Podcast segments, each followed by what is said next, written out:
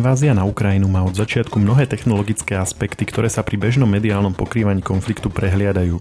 My však situáciu pozorne sledujeme a v našej podcastovej sérii o Ukrajine pravidelne vysvetľujeme tie najdôležitejšie z nich.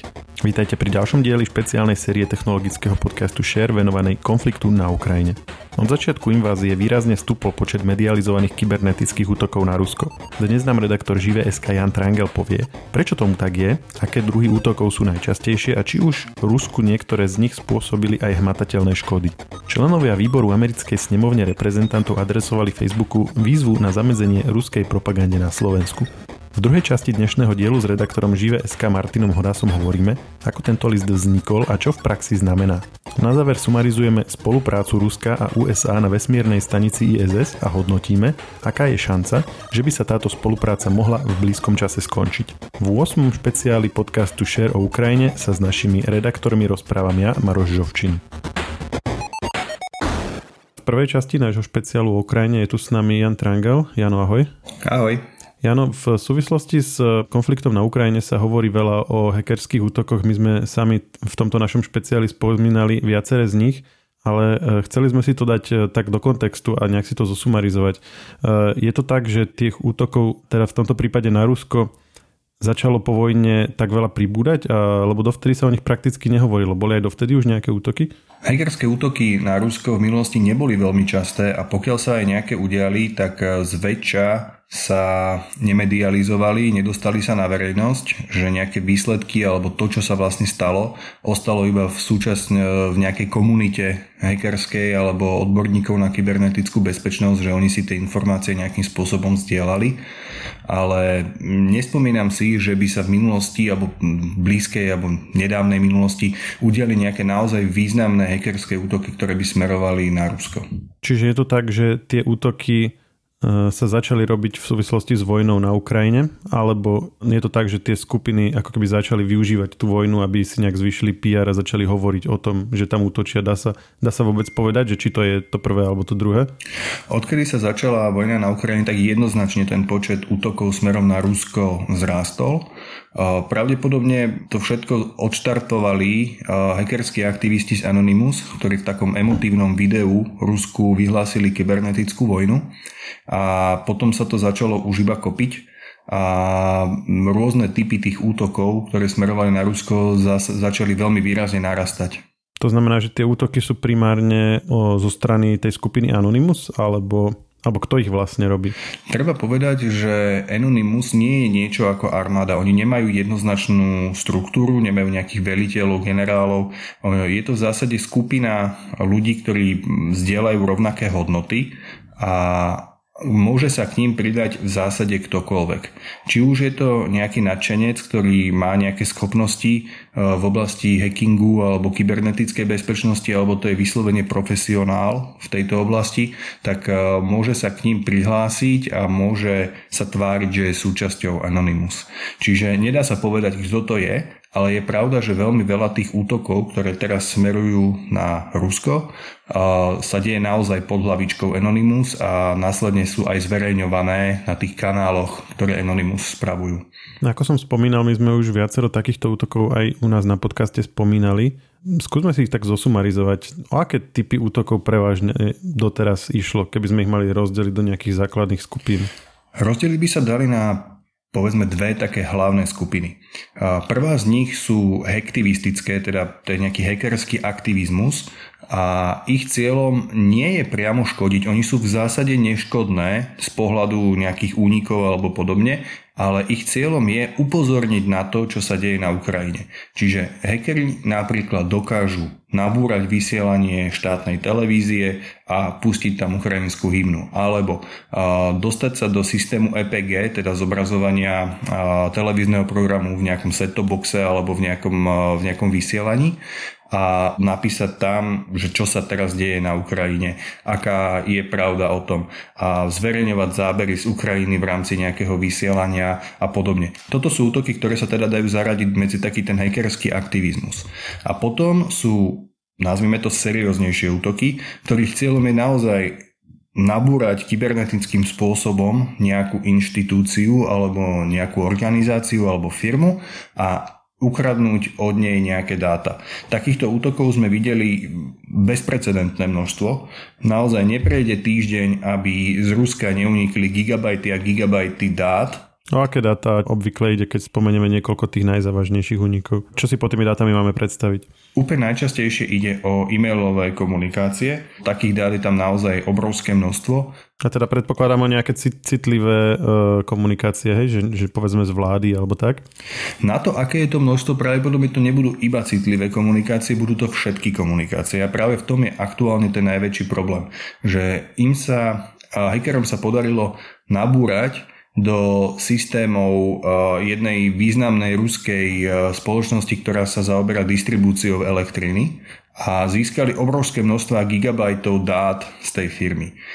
Na prvý pohľad to neznie nejako zaujímavo, lebo určite tam bude obrovské množstvo nezmyselných konverzácií v rámci tých e-mailov, kde sa ľudia iba dohadujú, že kedy pôjdu spolu na obed a podobne a tieto nie sú hodnotné. Súčasne sa tam ale celkom určite budú nachádzať aj veľmi hodnotné správy, napríklad nejaké prílohy, kde budú mapy tých jednotlivých sietí, popisy tých systémov, toho, ako to funguje. A toto sú veľmi hodnotné dáta, lebo tie sú väčšinou utajované, aj u nás sú utajované a verejnosť teda nevie detaily o tom, ako tie siete fungujú. No a teraz je najväčšou úlohou pre ľudí, ktorí sa tomuto venujú, analyzovať tie dáta, správne ich analyzovať, lebo obrovské množstvo dát bez ohľadu na to, koľko je, nemá samo o sebe nejakú hodnotu. Hodnotu majú až tie informácie, ktoré sa z toho dajú nejakým spôsobom vybrať, zanalizovať, vyhodnotiť a správne zasadiť do kontextu. No a takéto útoky ale prebiehali od začiatku invázie, to už máme takmer 3 mesiace. Už nejaké z týchto balíkov dát boli vyhodnotené vôbec za ten čas? Že, že, že máme ako keby predstavu, že či sa teda aj podarilo už niečo konkrétne, hmatateľné uh, z tých únikov získať? Ja som zatiaľ ešte nezaznamenal, že by z toho dokázali nejakí analytici vyvodiť nejaký úplne konkrétny záver. Na druhú stranu, toto sú dáta, ktoré analýzujú nielen novinári, a teda ich cieľom je zverejniť tie informácie, ale súčasne ich analýzujú aj ľudia, ktorí pracujú napríklad pre tajné služby. A takéto analýzy, pokiaľ nejaké vznikli, nie sú zverejňované, čiže my o nich nevieme. Je teda možné, že už eh, kompetentní ľudia tom našli, v týchto obrovských množstvách uniknutých dát našli nejaké poklady, ale zatiaľ teda ešte neboli zverejnené. A vieme, či tieto útoky, teraz už ktorékoľvek, z ktorejkoľvek kategórie, či aj e, ruskej strane spôsobili e, nejaké reálne škody, mm, čo sa týka ich schopnosti vedenia konfliktu, lebo z toho, čo sme si zatiaľ povedali, zatiaľ je to také, že, že možno, možno niekedy, alebo je to, sú to také e, veci, ktoré skôr súvisia s prebúravaním tej propagandy v Rusku ale čo sa týka ako keby toho priamo tej schopnosti ako keby viesť ten konflikt, dalo by sa povedať, že či nejaký útok doteraz aj uh, toto nejako ovplyvnil? Nebolo zatiaľ zverejnené, že by išlo aj o nejaké vyslovene deštruktívne útoky, ktoré by napríklad vyradili nemocnicu alebo vyradili napríklad trafostanicu. Avšak napríklad sa hovorilo, a to je aj pomerne dobre zdokumentované, že hackerské útoky pomohli vyradiť železničnú dopravu v Bielorusku ešte v tých prvých dňoch invázie a tým zásadným spôsobom spomaliť transport ruských jednotiek smerom na Ukrajinu. A namiesto toho, aby ich vozili rýchlo po železnici, lebo železnice jednoducho vtedy nefungovali, bieloruské, tak museli ísť po kolesách na, po osi a nakoniec mal byť dôsledkom ten 50 a viac kilometrov dlhý konvoj, ktorý vznikol pred Kievom. Hm, takže to je dosť zásadný uh, dopad, lebo však o tom konvoji sme počuli všetci, že aký to bol problém pre ruskú stranu. Áno a pritom človek by si možno aj povedal, že aká malá vec bolo vyradenie nejakej železničnej signalizácie, ale nakoniec sa ukázalo, že aj takýto hackerský útok môže byť zásadný. Ďakujem ti, Jano. Čelám ešte pekný zvyšok dňa a my ideme na ďalšiu tému. Podobne, ahoj.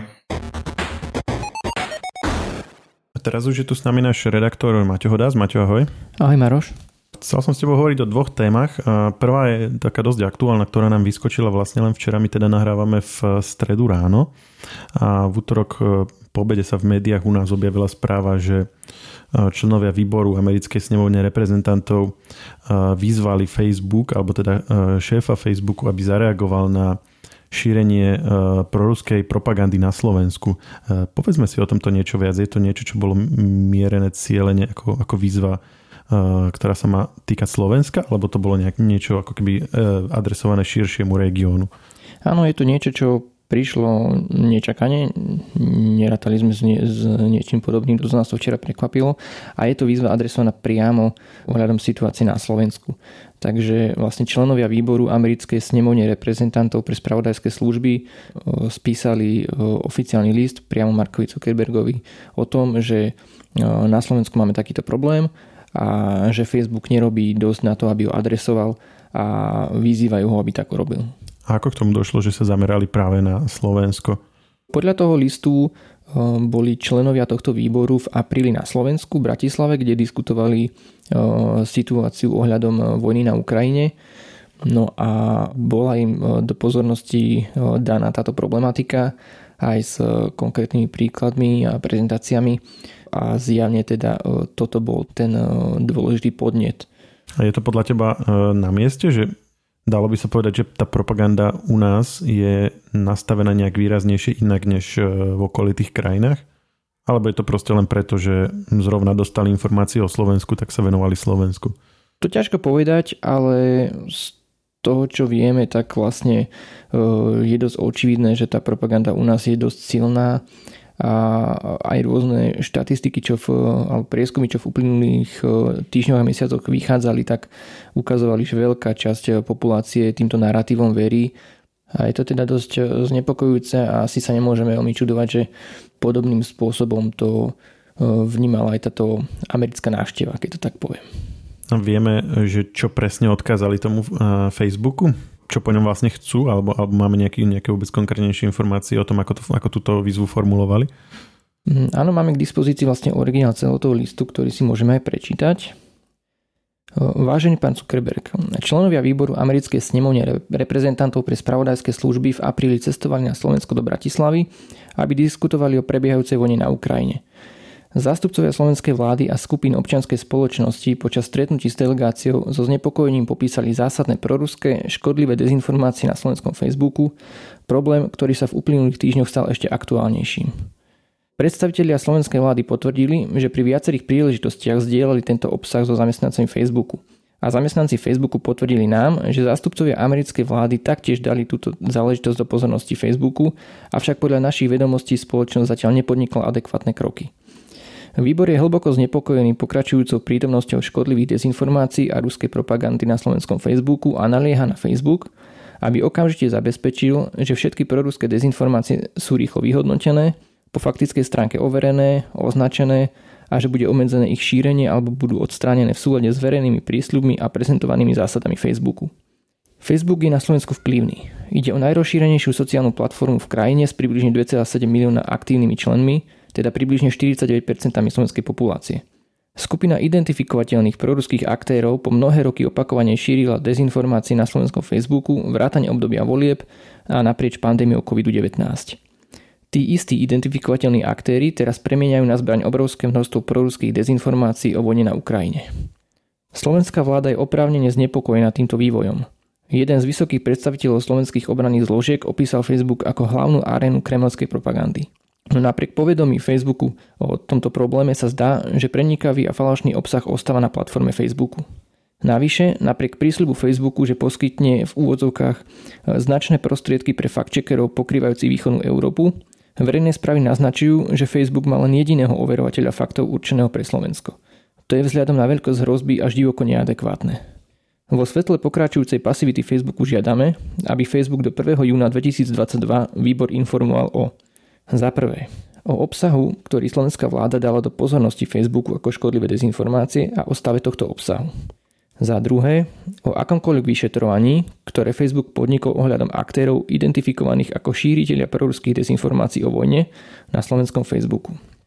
Za tretie, o plánoch Facebooku na proaktívne identifikovanie škodlivých informácií vo východnej Európe a za štvrté, konkrétne číslo fact-checkerov, personálu a iných prostriedkov, ktoré Facebook venuje na identifikáciu škodlivých dezinformácií o vojne na Ukrajine vo východnej Európe, rozdelené na jednotlivé krajiny a zahrňajúce jazykové schopnosti týchto overovateľov faktov a iného personálu moderujúceho obsah. Koniec listu. Ako to hodnotíš? Je to podľa teba niečo skôr symbolické, alebo môžeme očakávať, že by to mohlo mať e, nejaký dopad? E, je podľa teba e, na mieste očakávať, že Facebook na to bude vôbec nejako reagovať?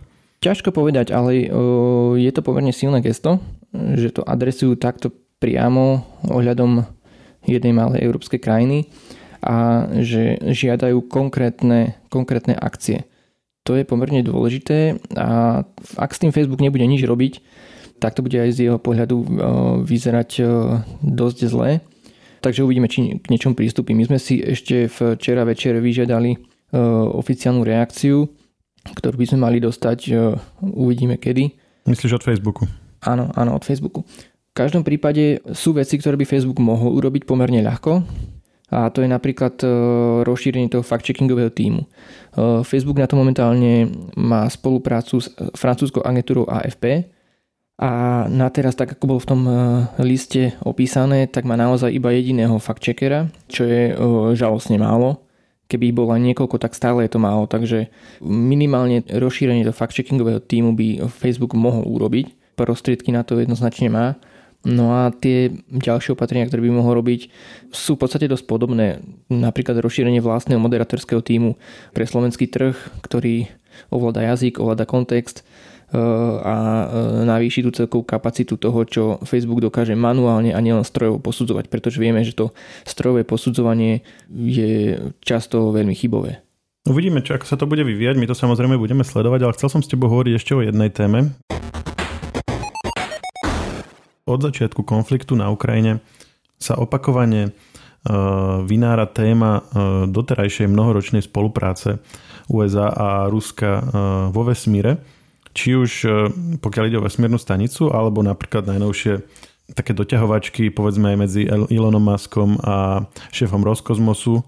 Skúsme si to nejak zaramcovať celé aspoň stručne, aby sme vedeli, ako celú túto tému máme vnímať. Začneme možno tým Elonom Muskom, že čo oni majú medzi sebou? Prečo si furt skáču do vlasov? A tak e, šéfovi Roskosmosu Dmitrijovi e, Rogozinovi sa e, nepáči, že Musk podporuje obranu Ukrajiny poskytovaním svojho satelitného internetu Starlink a vlastne od začiatku vojny už niekoľkokrát na Muska v tejto súvislosti útočil. Najnovšie boli tie vyjadrenia až hraničiace s vyhrážaním, keď keď hovoril, že Musk je vlastne zapojený do zásobovania e, e, fašistických síl na Ukrajine e, vojenským komunikačným vybavením a doslova hovoril v úvodzovkách, že za toto budeš Elon niesť zodpovednosť ako dospelý bez ohľadu na to, ako veľmi sa budeš hrať na hlúpáka.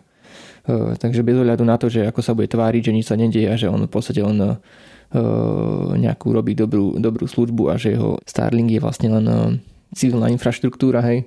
On to tam doslova opisuje, že to je vlastne vojenské komunikačné vybavenie, hej. Áno, ale to sú v podstate také, také silacké reči, také PR, ktoré nemá nejaký ako keby konkrétny e, dopad, ale mm, boli tam aj nejaké vyjadrenia k tej pokračujúcej spolupráci, ktorá akože stále ešte prebieha. Áno, sú tam aj naďalej Američania, aj, aj Rusi, alebo ako je to teraz? Áno, naďalej sa vlastne na ISS pracuje tak ako v obvyklom režime. Nedávno boli rotácie kozmonautov a astronautov, kde vlastne aj prichádzali správy z prostredia NASA, že nebolo nejakým spôsobom pri tých bežných operáciách ako návrat posadky na to pristávanie v Kazachstane, hej, nebolo badať žiadny rozdiel v tom, že čo bolo pred vojnou a po začiatku vojny, hej, že je to tak troška mimo tento segment aj keď teda samozrejme návonok e, ten Rogozin to dáva poznať, že mm, je tvrdo proti sankciám proti Ruskej federácii a naznačuje, že to môže mať dopady na spoluprácu. A hlavne sa vlastne objavili začiatkom maja správy, že Rusko vlastne potvrdilo, že končí na ISS, avšak e, skôr išlo len o dezinterpretáciu e, Rogozinových vyjadrení kde vlastne on hovoril, že keď sa k takémuto niečomu e, odhodlajú Rusi, tak vlastne e, dajú svojim partnerom vedieť aspoň rok dopredu alebo dlho, dlho dopredu, aby vlastne sa na tú situáciu mohli pripraviť. Čiže on povedal, že ak by sme to chceli urobiť, tak by sme o tom dali vedieť a áno, niektoré áno. médiá to interpretovali, že chceme to urobiť. Čo je vlastne dobrá správa, že by ani v tejto situácii nemalo prísť k nejakému náhlemu ukončeniu spolupráce, ktoré by mohlo predstavovať obrovský problém pre ďalšie fungovanie ISS. No ale to, to boli len vyjadrenia v štýle ak, tak. To znamená, že aktuálny plán je naďalej e, rovnaký, ako bol doteraz, že spolupráca pokračuje? Momentálny plán podľa tých eh, dohôd, ktoré boli uzavreté ešte pred vojnou, je, že Rusi budú spolupracovať s NASA do roku 2024. s tým, že NASA už teda dávnejšie avizovala, že chce to ťahať aspoň do roku 2030. Má to pokiaľ viem aj podporu prezidenta Joea Bidena. No a Rusi podľa správ zase, čo idú z toho ruského tábora od tamojších novinárov, tak pravdepodobne by mali chcieť pokračovať, pokiaľ to bude technicky a politicky možné, tak e, taktiež čo najdlhší čas, pretože e, Rusi by chceli projekt vlastnej vesmírnej stanice, avšak tá nepríde skôr ako v tej nasledujúcej dekáde, čiže vlastne dovtedy by e, chceli mať nejakú prítomnosť na obežnej dráhe. Znamená to, že aj oficiálny plán Ruska je taký, že po ISS už tá spolupráca nebude pokračovať, ale budú si robiť vlastné projekty? Áno, tak ako má vlastne momentálne Čína vlastnú o, stanicu a v podstate aj Američania už s tým nejakým spôsobom dlhodobo nerátajú, pretože oni zase počítajú s tým, že príde nástup toho komerčného segmentu a napríklad firmy ako Axiom Space budú prevádzkovať vlastné súkromné vesmírne stanice, u ktorých si NASA bude môcť napríklad prenajímať nejaký čas na výskum a tak ďalej. Takže z dlhodobého hľadiska e, sa očakáva, že ten projekt ISS e, proste skončí. Predsa tá stanica už má cez, cez 20 rokov, takže e, aj z technického hľadiska skôr či neskôr by k tomu kroku bolo potrebné pristúpiť.